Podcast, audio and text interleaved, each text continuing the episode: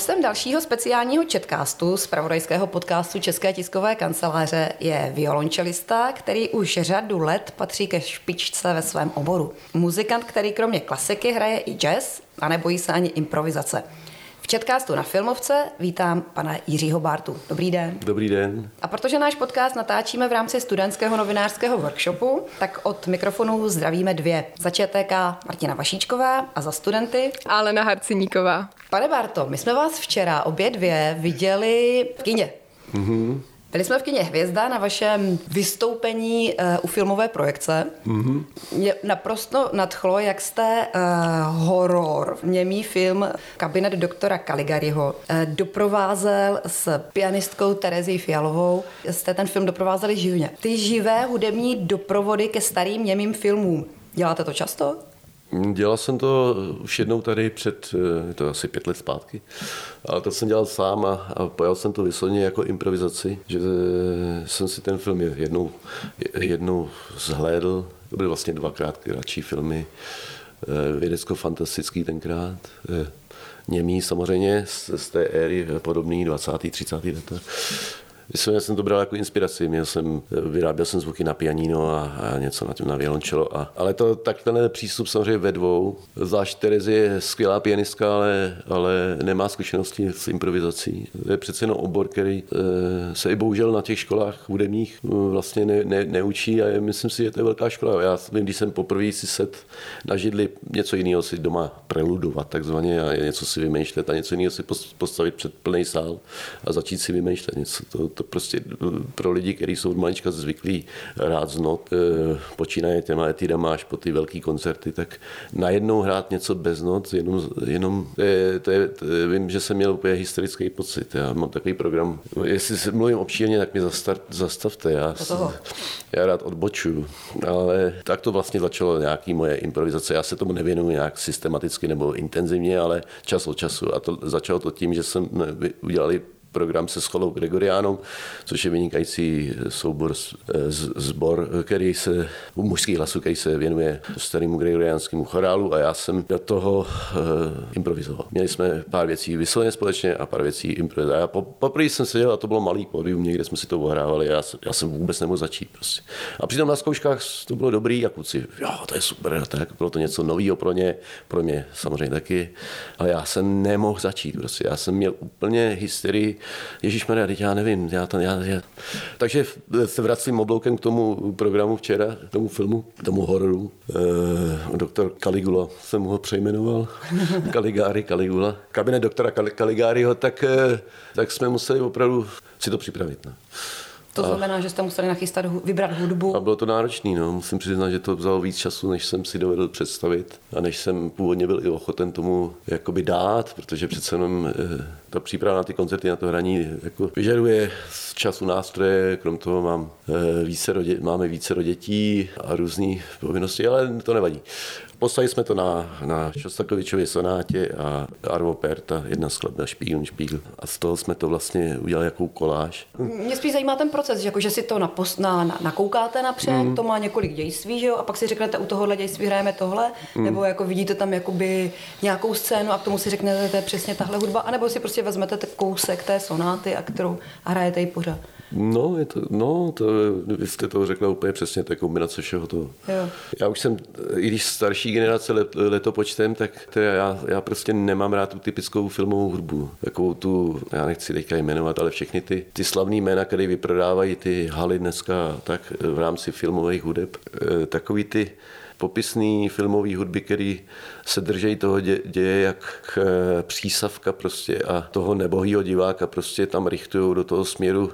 Mně to připadá, že mě to uráží. Já se považuji za třeba ne moc nadprůměrně inteligentního diváka, ale trošku nadprůměrného a já nepotřebuju prostě naznačit v každém, v každém momentě. Neříkám tu a tam. Takže já jsem nadšený tou poslední, eh, posledními oceněnými eh, hudbami k filmu Joker a, a nebo Černobyl, což je jedna a ta samá islandská autorka, s okolností taky, ale to vlastně se naprosto trefuje do mýho chápání filmové hudby.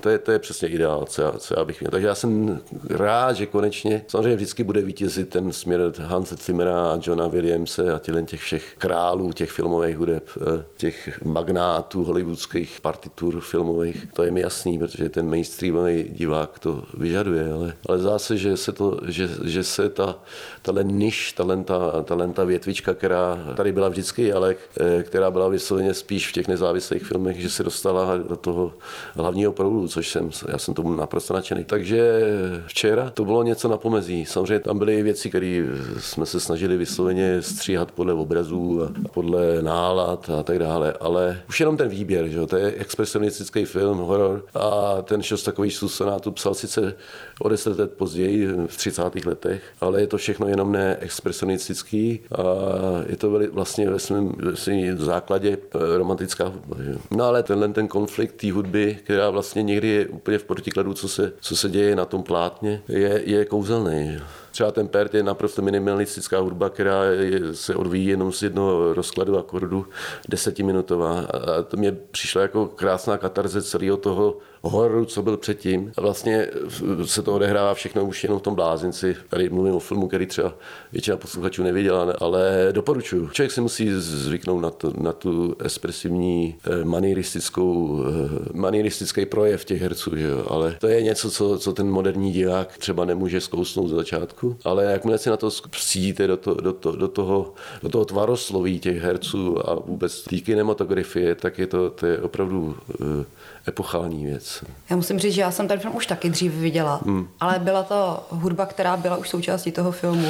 No, tam, tam je více partitur, no. A většinou se držejí právě toho období i atonálního a tak, toho charakteru a já jsem to slyšel samozřejmě. No, a mě právě to, ta, ta živá hudba, mě to přišlo úplně jako jiný náboj to mělo. Fakt to bylo jako výborný. No, já doufám, já, my jsme si to užili a měli jsme z toho velký obavy, protože samozřejmě je to těžký něco jiného napsat doma podle timecodu si udělat přesně záběry a tak dále, ale vy jste živý hráč, který a my oba jsme docela, docela spontánní hráči, jako řekl bych, eh, nejsme ty někdo je strojový hráč a řekne si, budu to hrát v tomhle tempu a hraje to 30 po sobě na, na různých koncertech a vždycky zvolí stejný tempo. My jsme úplně jiný, my se necháváme ovlivnit vším možným akustikou, náladou v sále.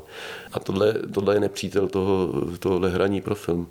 Vy musíte být, jestliže chcete být opravdu na ty záběry přesně, takže musíte zvolit vždycky stejný tempo. To je těžce proveditelné. Takže to byly naše obavy, jak, jsme, když jsme to zkoušeli několikrát, pokaždé nám to trochu vyšlo jinak. Ale samozřejmě člověk, já jsem hrál vysloveně, že jsem koukal na to plátno a i to, tam byli stejný, jste asi pozorný posluchač nebo divák si to všim, že tam se opakovaly různý motivy, ale tím, že to zahrajete jinak po každý, tak, tak to ten dostane jiný náboj a jiný smysl v, v, v tom kontextu, co vidíte na tom plátně. Že? Takže to je zase výhoda toho živého hraní. No. To jste vzal otázku Alence totiž. No mě právě zajímalo, já jsem viděla i z fotek, že vlastně jste měl celkem výhled na to plátno. A tak jsem si říkala, jestli během toho, co hrajete, což může být docela náročné, jestli zvládnete vlastně sledovat noty ještě k tomu děj, jak, jak to vlastně probíhá přímo uh, při tom filmu. No já naštěstí tu sonátu znám víceméně z paměti jinak by to nebylo možné. Takže já jsem po, spíš po očku koukal na, my jsme tam měli na mobilu nám běžel film, jsem vyrobil ještě ten timecode, časovou stopu, aby jsme věděli, to jsme měli poznámka v partituře nebo v notách. A, ale víceméně jsem se díval na, opravdu na to plátno a po očku na, na, na časovou tu, protože přece jenom na paměť ten film do detailu ne, neznám. Ono tady ty živé doprovody těch uh, starých filmů jsou takový, takový nový fenomén, mi přijde. Ale vy hmm. už to máte nějak v rodině. No, jak to, no, to je, dobře, děkuji. děkuji. Řekněte nám o tom víc. No, to, jak to víte? Já jsem připravená. no, to je můj prastrýc, no já nevím, jak je to, jak je to, byl to bratr, bratr mojí babičky, no, z matčiny strany. Který byl muzikant, který... Violončelista legionář. Je to jeden z těch, který byl na té dálné Sibiři a hlídal, hlídal tam tu magistrálu a vrátil se v roce 21 nebo tak. Kdy už všichni mysleli, že už najednou se objevil tam s nějakou ruskou carevnou si přivez. Ta pak zmizela z toho, z, z toho života nějak, já nevím. Prý ji zachránil, možná, že ji opravdu zachránil. Já jsem vždycky říkal, o, tam někde zbalil nějakou ruskou eh, krásku, že jo, ale asi ne, protože opravdu prý tam prý seděla, dívala se do, do, do okna, babička vzpomínala, vždycky nalíčená, eh, krásně oblečená a, se, a dlouze se dívala do, do okna a byla smutná. Takhle na ní ona pamatuje a pak, pak vůbec nevím co. No to je jedno, tak, ale on se živil, eh, on se živil hraním po kinech, no. Pražských nebo kde? V jakých? V Praze, no, on byl Pražák. Aha, mhm. aha. Pražských, no. Takže on hrál asi ve všech těch, tenkrát to byl jeden z těch hlavních zdrojů obživy muzikantů. Já jsem po, po něm zdědil obrovský archiv not, kde by vysloně tam měli, tam měli že všechny na ty nálady, tady Valčík, tady Líbeslít, tady něco dramatičtějšího, rychlejšího, nějaký pak pochod a takhle. A oni to prostě tam sázeli, podle mě, ani se na to ne, nepřipravovali. A využil jste to někdy už? No, říkal jsem si, že bych to udělal, ale ať to dělají jiný mě baví, mě, baví, mě spíš baví prostě, jak jsem o tom mluvil, no. udělat to trošku jinak. Hmm, hmm. A kdy, mluvili jste tady o té filmové hudbě, už vás někdy někdo oslovil udělat hudbu k filmu? No, já doufám, že k tomu dojde a je to, já nevím, jestli to můžu prozradit, no. ale chystá se film, který se, to je shodou okolností, opravdu popisuje přesně vlastně tu jednotku, u který on byl. To byly tak, takový jednotka nasazení, takový jejich v tom největším nasazení života bránili ty, ty dálný, ten dálný východ na té Sibiři, tu magistrálu. A je to tam, je to takový příběh prostě o tom. A jsem oslovený napsat to něco. Tak uvidím, jak to všechno bude, protože se to tím covidem se to trošku rozmělnilo. To už se chystá léta mezi tím, aby ne, nikdo nechtěl říkat, že tady kopíruju mm, islandskou kolonii. ale, ale, a má to být český film? Jo. Mm, no tak se budeme těšit, no, jestli nám neprozradíte víc. Já, ne, já bych klidně prozradil, ono to asi je to schválený všechno, ale já si nejsem nic, jaký, jaký je vývoj, co se jasně, jasně. Takže, takže takhle. Dobře. A je, uvidíme. My jsme se bavili o filmech, ale vy už jste trošku naznačoval, že i koncertujete a rád improvizujete. Jaký je vlastně rozdíl hrát u filmu a hrát uh, na koncertě? Přijďte dneska na koncert.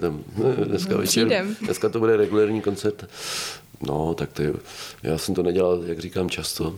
Na rozdíl od toho, že jsem se to hodně nahrál, jako ty, těch pravidelných koncertů.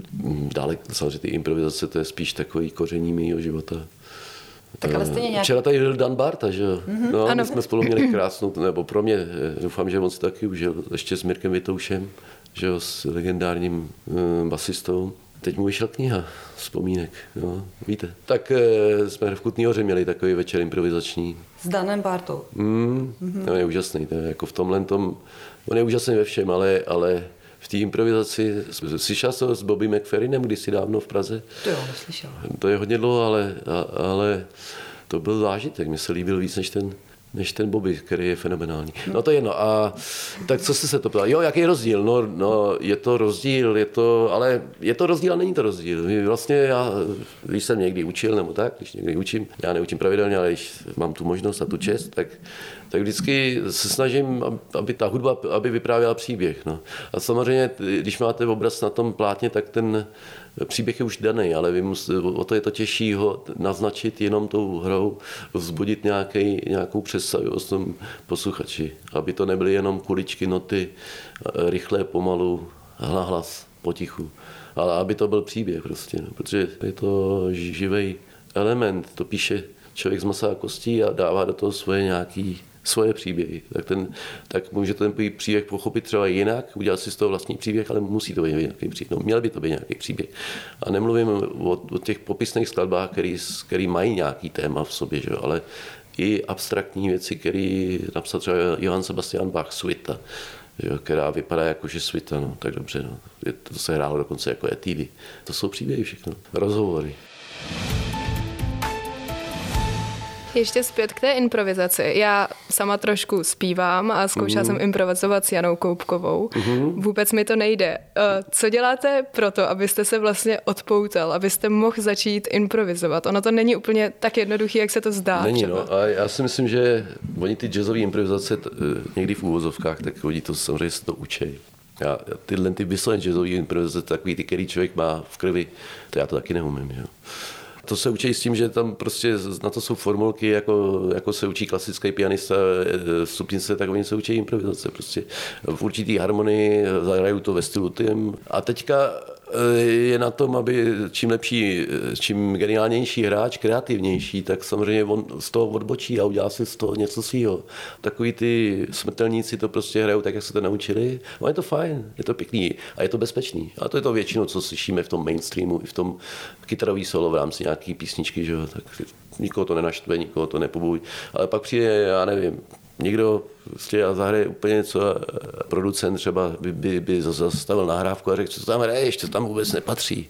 No, nějaký citlivější by řekl, to je úžasný, to je, to je něco úplně nového, to je skvělý. Miles Davis a před 40-50 lety, ale takových je, není moc, ale je jich víc a ty to, ty to s tím hejbou dál, takže, takže příprava, bych řekl. No. A já musím říct, že když jsem potom ty programy dělal třeba s tou skolou, já jsem měl na, nahrávky některých těch koncertů a já jsem se přiznám, já jsem si stáhnul některé moje dobré improvizace že jsem, je měl, že jsem si je zapsal do, do toho, do, do not a vlastně jsem věděl, co, co mi fungovalo. A ne, ne, to neznamená, že jsem to vždycky hrál, ale byl jsem, věděl jsem už, kam mám jít a kde to funguje a kde to třeba funguje mí a v rámci toho jsem přišel zase na něco nového. A ta příprava, no. A všechno se dá naučit, i ta improvizace. Akorát ten stupeň dál, takový ten vejš, ten to už, to už je kumšt, no. A s Danem Bartou jste také improvizoval? To byla úplně free taková improvizace právě. No. Ale to, to, nebyly, to, to nebylo v tom směru, v tom jako takový ty jazzový zatáčky, takový ty, no, prostě něco, co se dělo. Já nemůžu popsat. Eh, posuneme se dál možná. Vy jste světoznámý umělec, který koncertuje s velkými tělesy, s filharmoniemi. Teď jsme v Uherském hradišti, tady jsou ty malé sály. Jak se vám hraje ve velkých a malých sálech? Kde to máte radši? no, tak teď jsme nehráli dlouho vlastně nikde, že? A eh, já nevím, jestli tomu tak mám pocit, že hraju čím dál tím víc, jestli tomu tak osud chtěl, nebo je to tak náhoda, ale jestli čím dál tím víc uží, užívám ty menší. No. Já jsem vždycky sněl o těch velkých a slavných festivalech a tak. A, ale pak, když už máte nějaký věk, tak zjistíte, že prostě hlavně a možná, jak to i nevyhledávám sám aktivně, protože on ten člověk musí pro, pro, tu, pro tu takovou kariéru svojí taky něco dělat i jako po stránce PR a takových věcí, což já na tohle nikdy nebyl moc dobrý. Ale že možná i proto hraju čím dál tím víc v těch takzvaně menších. Ty, ty diváci na těch velkých festivalech, což bylo pro mě celkem záhy, Eh, jako zklamání, že vlastně čím prestižnější, čím větší, čím slavnější, tím horší divák, posluchač. A já jsem to, já jsem to těžce nes, jakoby, no. protože to byl pro mě takový, jako když jsem byl malý, to byl pro mě cíl. A když bych to řekl úplně prostě, vlastně to ani nebylo líp zaplacený. Že? A byly to větší nervy, protože to byl třeba přímý přenos, já nevím co, do televize nebo jak. Takže jsem si říkal, co, jako, co vlastně chceš. Že? Takže dnešní reduta bude ideální? Každý koncert je jiný, nový. Já nemůžu říct, co bude ideální, ale já, ale já mám rád prostě menší sály. Na tomhle bázi jsem před 14 lety spolu založil festival v Kutní hoře, kde se, jsem se od začátku snažil to dělat bez těch velkých mediálních hvězd.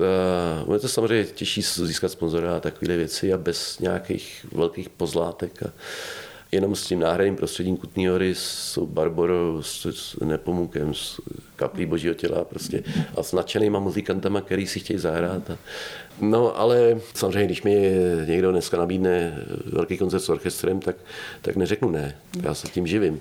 Ale není to pro mě už cíl. No. Není to to, co bylo dřív, já jsem prostě tím žil. To bylo, to bylo pro mě to hlavní. Já jsem snil jako malý kluk, že budu dát Českou filharmonii Dvořákův koncert, který mimochodem dneska hrajem s klavírem. Že. Tak to byl pro mě úplně, já jsem, to bylo přede mnou jako takový jako když sní malý, malý kluk o nějakým, já nevím, co, co, byly, co jsou sny malých kluků, že bude, že bude kosmonaut. kosmonaut, nebo že bude ne, vyprodá stadion, eh, nebo že si koupí Porsche 911 GT3 nebo něco takového, tak pro mě pak se vám to splní a samozřejmě, když jdete s dobrým orchestrem a notabene výborným dirigentem, tak je to zážitek sám o sobě, že? ale takhle to je. No. Ono to skoro vypadá, jak kdyby jsme si tady dopředu domluvili, o čem budete mluvit, protože vy nám uh-huh. úplně nahráváte na otázky, jsem, co jsme si připravili. velice empatický člověk. no já jsem, já A jsem kromě právě... toho velice skromný. Samozřejmě. no, vy jste o, již devátým rokem uměleckým ředitelem festivalu v Kutné hoře. No a to už je 14 roční. Aha, dobře, špatná rešerše. Máte, máte nějaký starší článek, ne? jste uměleckým ředitelem festivalu v Kutné hoře, uh, takže máte z festivaly asi docela praxi. Uh, jak se vám líbí tady v Uherském hradišti jo, na festivalu? Jasný, tak ten, ten filmový festival je úplně jiný. A vy to máte, že, že tady člověk cítí, že eh, to město tím jakoby žije, nebo spousta těch mladých lidí, to je taky velký rozdíl, klasická hudba. Já jsem si říkal včera, jako jsem se smál skoro, protože tam nebyla jediná šedivá hlavička, kromě mojí, že v tom, v tom sále, což, což je naopak klasická hudba přitahuje stále eh, spíš eh, od 50, respektive 60 let nahoru, jako to starší publikum. Jsem tam, je tam mladý a dokonce někdy děti, ale, ale je to, není to pravidlem. No. Takže to už takový rozdíl a filmový, filmový publikum je jiný. Než, než, než, zvlášť my hrajeme, my to staví na, na komorní hudbě, a třeba to jsou i v rámci klasické hudby máte operu, že jo, žánr, máte třeba symfonickou hudbu máte komorní hudbu. A ta komorní hudba, já bych to přirovnal, já nevím. Možná v rámci filmu jako nějaký ne, těm nejnezávislejším filmům, který se promítají na tom nejnezávislejším festivalu nějakým, kde přijdou jenom ty největší nadšenci.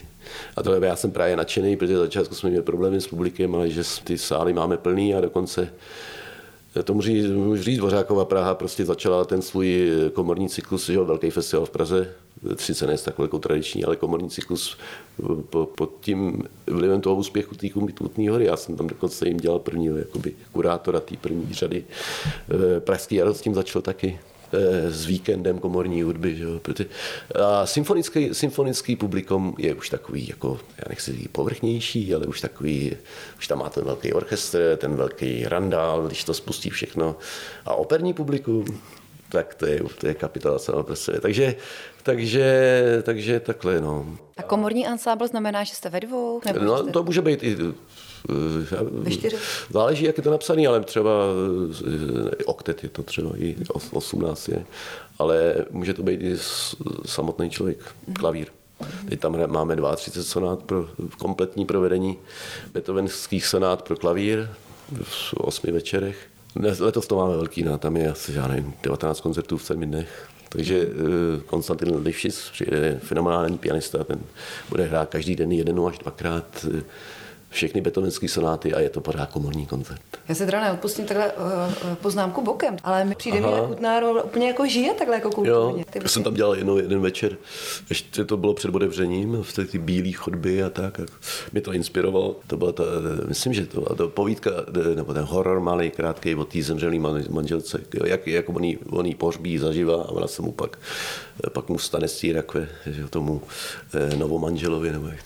Tak, jsme, tak, tak jsme to dělali já jsem nechal zakrýt všechny okna. Tam jsou že, ty místnosti za sebou a, a průzor, když necháte otevřený dveře, že to vypadá jako když se nekonečně díváte do, do zrcadla. Že? Máte dvě zrcadla a se to, tenhle, ten, ano, tenhle průhled. A to, a, takže jsme to zakryli a nasvítili. A, a Robert Nebřenský že, z Vltavy a ten můj dávný kamarád ještě z základky, tak, tak čet Ligeu a mě, já jsem tam s jednou americkou housiskou, která, která mě připomínala Ligeu, tak ve svých klukovských snech, taková vysoká blondýna, tak jsem jí tam nechal nechal stát z rakve s houslema a hrála, hrála něco přitom.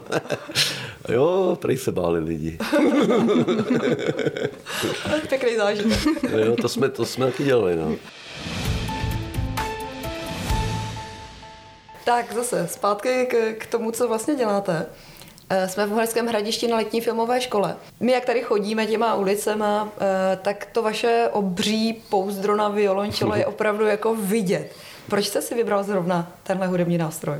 Jo, tak to byla náhoda. Ale, ale jo, jo, přispělo k tomu ten street, ten street, ten violončelista legionář, protože u nás to bylo jako mě z matčiny strany, prostě všichni něco hráli, to bylo patřilo jakoby k tomu dobrému vychování, tak maminka to v sobě měla furt, tak Káťa hrála, sestra hrála na klavír a já jsem nějaký smyslový nástroj a se, se jí nechtělo, protože si pamatovala, jak jak to eh, z rodiny, jak to nezní hezky z začátku, ty přece jenom to čelo je příjemnější samo, jako v tom začátku, než i když člověk neumí ten vyrobit ten zvuk, tak není tak pronikavý jako ty housy, tak, tak a právě si pan říkal, ona vzpomínala, jak ty, ten strejda hrál a jak to, jak to krásně znělo, tak jí napadlo čelo a shodou okolností tam byl pedagog, který, který, který patřil mezi ty nejlepší nebo nejli nejlepší. Prostě jsem tam patřil adresou bydliště do té Elešu tenkrát. Takže to byly takový, takovýhle náhody. A bavilo vás to hned? Jinak naši nejsou vůbec muzikanti, moje, moje rodiče nejsou. Mě to, mě to fakt chytlo. No. Hmm. Mě to jako šlo. A asi kdyby mi to nešlo, tak mi to nebaví. Že? Ale já jsem taky mě nikdo nenaučil, protože naši eh, ani nenapadlo, že bych se s tím mohl někdy živit, tak, nebo že bych to mohl dělat, takže já nebyl takový to dítě jako dneska, nebo já vidím s mýma staršíma dětma, že protože vím, co to je a jaká je konkurence, že se má začít brzo a že to prostě... Takže pravidelně, ale ne moc. Prostě dneska přijedete do Koreje nebo Číny a ty děti cvičí 8 hodin denně v pěti letech. Že? Já na tu empatii fakt věřím, protože já jsem se hmm, zrovna chtěla taky. zeptat, um, je to jako s běháním? Je to tak, že musíte hodně trénovat, když no jo. třeba týden neběháte, nehrajete, no. už zapomenete? No jo, je to, je to, je to tak. No. A jak trénujete? Běhám. Máte třeba nějaké cviky na ruce, abyste se je protáhli? Jsou cvičení, no, jsou cvičení eh, růz, různě metodický, ale některé ty pasáže z těch skladeb, co hrajete, vám můžou posloužit i k tomu. No. Ale na pravou ruku, na levou ruku, člověk musí být uvolněný. Je to jako ve sportu, je to podobný. Podobný záležitosti, akorát je ve sportě je daleko víc e, metodicky rozebraný a mají kolem sebe ty vrcholí sportovci větší štáb, eh, od psychologa, maséra a tohle, to samozřejmě. Vy nemáte trenéra? Ani maséra? No, no. ale jsou to hráči, kteří furt mají někoho, komu se tam zahrajou, ale člověk musí sám se poslouchat dobře, nebo jsem tam třeba nahrát, ale, ale je, to, je to hodně v té přemáhání ty fyziky, že? Ty nesnesitelné lehkosti bytí, že? No, těžkosti bytí, no. ty matérie, dostat se prostě za, za limity lidského, lidský, toho mechanismu, aby, aby to vypadalo, že to nic není. Prostě. A třeba na takových akcích, jako jsou tady festivaly, tak taky trénujete? No jo, teďka proto jsem to dal ráno, aby se nerozbil den a pak já jdu hnedka cvičit. Aha. A kolik hodin denně cvičíte? Taky záleží, ale ale cvičíval jsem jako, eh, když jsem byl schopný toho strávit celý den, ale s pauzama, že třeba když člověk nemá závazky, ne, ne, nemá koncerty zrovna, tak, eh, tak eh, je to, tak někdo chodí 8 hodin do práce. No. Neumrzí něk... se to potom?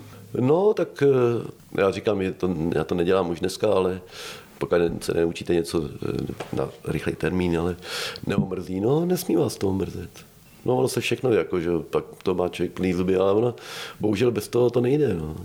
Já jsem pamatuju jednoho samého francouzského pedagoga, dávno jsem mu hrál, André Navara, taky, taky byl tady v Čechách, natočil v 60. letech krásné nahrávky pro Superfon, tak, eh, tak se říkal, ty, ty děláš doma hudbu a tady hraješ na čelo před námi. Musíš to dělat naopak, doma musíš hrát na čelo a tady dělat hudbu. Tak asi v tom nesmíte si to doma moc užívat, protože to, to opravdu třeba už by vás to tak nebavilo potom před těma lidma. Doma musíte analyzovat, přemýšlet, uvolňovat se, opakovat. Jako, jako studium opravdu. Tím spíš pak můžete vypnout mozek na tom pódiu protože jste překonala tím s tou svou analytičností domácí, nebo do jisté míry, e, to fyzično, ten, ten, ty, ty překážky těch, toho těla lidského. A umíte hrát i na jiný hudební nástroj? No, tak eh, nějak ne, nějak. Nejsem, nepatřím mezi multi-instrumentalisty, neumím vlastně. No. Zahraju si něco na klavír, že, co potřebuji. Tak jako, ale bohužel, já jsem prostě začal na to čelo jako malý a pak ten klavír přišel v rámci na konzervatoře. Ale vylovodím vám na cokoliv, co, co, nějaký tóny zahraju. To, to, teď jsem to zkoušel, našel jsem do, na chalupě, když jsem vyklízel kůlnu, tak jsem našel starou velkou pilu, tak jsem na ní zkoušel hrát. A, a docela mě to bavilo. No. Takže časem vás vlastně uvidíme třeba u filmu s pilou. No, to, to jsem si taky říkal, jako, že to by tyhle ty různý nástroje samozřejmě se dají použít. A dneska jsme v zajetí těch s, s, umělých zvuků, že, který ty syntezátory nebo ty umělé vytvořené zvuky umějí neu, neu, neuvěřitelné věci, ale ten akustický jakýkoliv nástroj má svoje, svoje velké přednosti. No a vy také máte doma prý velkou sbírku vinilů. Co třeba posloucháte? Ten základ sbírky je můj, tak tam je, tam je, to je od Bacha po Radiohead.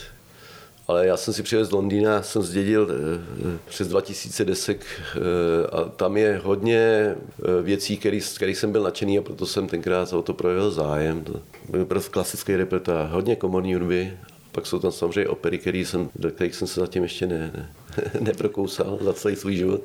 Vždycky jsem to vzdal uprostřed eh, po prvním dějství jsem vždycky odcházel. ale to je moje chyba prostě. A, no, ale tam jsou i mononahrávky z 50. let. Ne šelak teda. Já jsem jinak hifista takový, jo. Jako neutrácím za to, nikdy jsem na to neutrácel jako tak, nějaký nesmyslný sumy ale mám rád eh, kvalitní zvuk, to mám od, od mého otce, architekta, který to měl rád. Zase to všechno dědí, jako, jako zájem o auta, o motorky. Tak, tak taky táta mě sves na pioníru, když mě, pak jsem na tom drandil jako malý kluk celý léta vždycky a, a to byl pro mě zážitek dětství, jak sedím na nádrži a, a na té malé motorce a on mě tam vozí kolem garáže. To do dneška pamatuju, prostě to vzrušení. To bylo jak něco, jako když jsem měl v ruce poprý smíčec. Hmm. Já jsem hrál picika to asi půl roku nebo rok, dost dlouho, jako aby si sedla levá ruka na to violončelo, tak jenom bez smíčce. Já jsem furt chtěl dostat smíčec, jako do, do, ruky, to jsem snil. No tak to bylo něco podobného. Když jsem Máte poprý... motorku? Mám, no, už, už, už 20 let. No jinou, ale moc na tom teďka nejezdím. A jakou? Já jsem teďka spíš pozér takový. jakou, jako, jaký typ? Nebo? No, jako? Silniční motorku, takovou něco mezi sportovní a cestovní, docela silná. No. Není to žádný Harley takový ten typ, ne, to ne. Já, já mám rád lehký, pohyblivý motorky, které vás poslouchají. No já kvůli a, vašemu já vím, no. vzezření se takový jako spíše právě harlejář a, a jo, rocker. Ne. Drsňák. já jsem mohl příště. já jsem, já jsem empatický. harlejář není empatický. A rokovou no. muziku posloucháte? Jo, jo, no, ale eh, nemám přehled velký o tom, ale Led Zeppelin třeba jako, jako takový guru té té tvrdé muziky, tak ty mě v, dospívání jako provodili leckýma chvílema mého eh, života tehdejšího. Ale já jsem spíš byl do té linie Pink Floyd a, a třeba ty Radiohead a tak, tyhle ty. Ne všechno od nich, ale, ale v těch nejlepších jejich opusech nebo dílech, tak dokonce jsem v, i v Kutný dělal živě poprvé ve východní Evropě a kdo zná atomový srdce matky od Pink Floyd, Atom Heart Mother, to je jedna z jejich dřívějších desek. Tam je sbor, je tam solový violončelo, je tam roková kapela, je Pink Floyd a pak je tam dechová sekce z žestě, jako plechový nástroj. Eklektická skladba půlhodinová asi a dá tu půl desku, takže 25 minut asi. No ale prostě jsem si říkal, to, to je přesně jako pro ten náš festival, aby to bylo dobrý. A s okolností na mě vykouklo nějaký novodobý provedení z Paříže, myslím. Si říká, aha, tak asi na to jsou noty. Tak jsem začal o tom potom pídit a a opravdu jsem získal práva na provedení a to mělo obrovský úspěch. A zvlášť té Barboře, tam se to jako vůbec nehodí, ale tam to vyznělo úplně epochálně. Takže Pak bylo se... violončelo s nějakou rokovou kapelou? To violončelo tam má velice podřadnou úlohu. Aha. Já jsem tam ještě improvizoval na teremin a te, v rámci toho, ale o tom čele to vůbec není. Ale je to roková kapela, sbor smíšený, žestě a dvě sola čelový a plus takový přechod, kde, kde, kde, kde, kde jsem měl nějaký, nějakou improvizaci na tenhle ten hmm. nástroj. Ty kluci, ta kapela, ty byli prvotřídní hráči, ty Pink Floyd. To Martin Weigl, bubeník, že známý to dával dohromady. A výborný žestě jsme měli super sbor. Pražský filharmonický, pak, jsem, pak jsme to dělali v Brně s, s s, s neméně s fenomenálním sborem, pak jsme to dělali v, na Litomyšti na festivalu ještě. Takže jenom mluvím, že jsem spíš, spíš ta, ta tvrdá poloha téhle muziky, ta tvrdší, vždycky si to rád poslechnu a, víc, a, a, a, a já, já obdivuji na těch kapelách, když, si, když to není, jako když si na to nehrajou, takže to je jejich nasazení prostě, no. že tam nechají, prostě je jim jedno, jestli umřou druhý den, ale prostě tohle tam, že, já jsem si říkal, vždycky říkal, když jsem chodil na ty koncerty do Dvorákovy síně, do domů umělců a někdy jsem tam usínal, tak se, a tak jsem říkal vždycky, já tomu nerozuměl, ale on to nebylo, že tomu nerozuměl, ale prostě, protože ty lidi tam seděli, prostě ty hráči, takový víceméně relaxovaných pozicích, odehráli si ten, ten koncert za čárku a druhý den zahráli další a třetí a to, to prostě se líbilo, když tam ty kluci prostě tam vyřvali v, všechno, co v nich bylo, prostě a rozsekali ten tu kytaru nebo co, já nevím, prostě, ale že tam jako o něco šlo, i když to třeba bylo e, naivní, nebo to, ale prostě ten, ten, to náčení, ten nápal a tohle, to, to jsem si říkal, tohle to dostat do té klasiky, ale on to taky nejde, ono to, ne ve všem, ale když to tam, ono to má místo i v té klasické hudbě v určitých věcech, a když to tam chybí, tak to prostě je nuda. Na závěr ještě otázka. Jsme na letní filmové škole. Mm. Škole. Vy jste se tady zmínil, že občas eh, učíte. Nemáte chuť založit vlastní školu hraní na violončelo? No, zatím mě vždycky někdo najel, ale jo, já jsem si říkal, já bych to asi chtěl udělat jako, jak, něco jako eh, čelový tábor, prostě tam někde v nějaký divočině ve stanech a tam nějaká stola, kde by se hrálo a po případě zkoušel takový jako ne takový to formální, prostě, kde všichni jsou stresovaní. Tím nechci říct, že bych nebyl přísný na ně. Že? Já jsem zlej někdy. Ale empatický. Zeptejte si, no možná jo, ale, ale tady jsem hodně, už taky brečeli, už žáky. Zeptejte se oči mýho kluka, tak ten si zažil taky své. Ale vždycky skončila hodina, cvak a, a, a jako byl jsem, nebo aspoň si myslím, že jsme byli vždycky kamarádi, že jsem si tykal tak. Což bylo horší, jsem pak učil dva roky na konzervatoři a teď přišli dva kluci, mimochodem špičkový čelisti dneska, tak, tak ahoj, Nazar, tak vidím tak ty první reakce kolegů, profesorů, jako e, pražské konzervatoře jsou jak mi žák tyká, jo, Nazar, Jirka, ale tak co dneska, ale já jsem člověče neměl čas, tak no, já jsem neviděl, mě bylo, bylo říct, jako, hele, když jsme tady v budově pražské konzervatoře, vykat, a to, to jsem nikdy neudělal, ale tak takhle, no.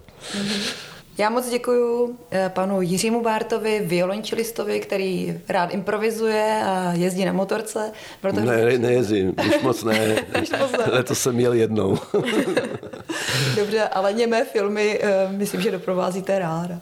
My se s vámi rádi setkáme znovu třeba v nějaké té stodole na, mm. na mhm. nějakém workshopu violončelistickém. Jo, přejďte do, do Kutní hory. Nebo v Kutné hoře. Vás, vás bych tam viděl moc rád. Bylo to moc příjemný a děkuji za pozvání. My děkujeme za rozhovor jeden Díky. z těch eh, opravdu lepších eh, rozhovorů, který jsem kdy za svůj život mohl provést. To nás to těší. těší. A myslím to vážně.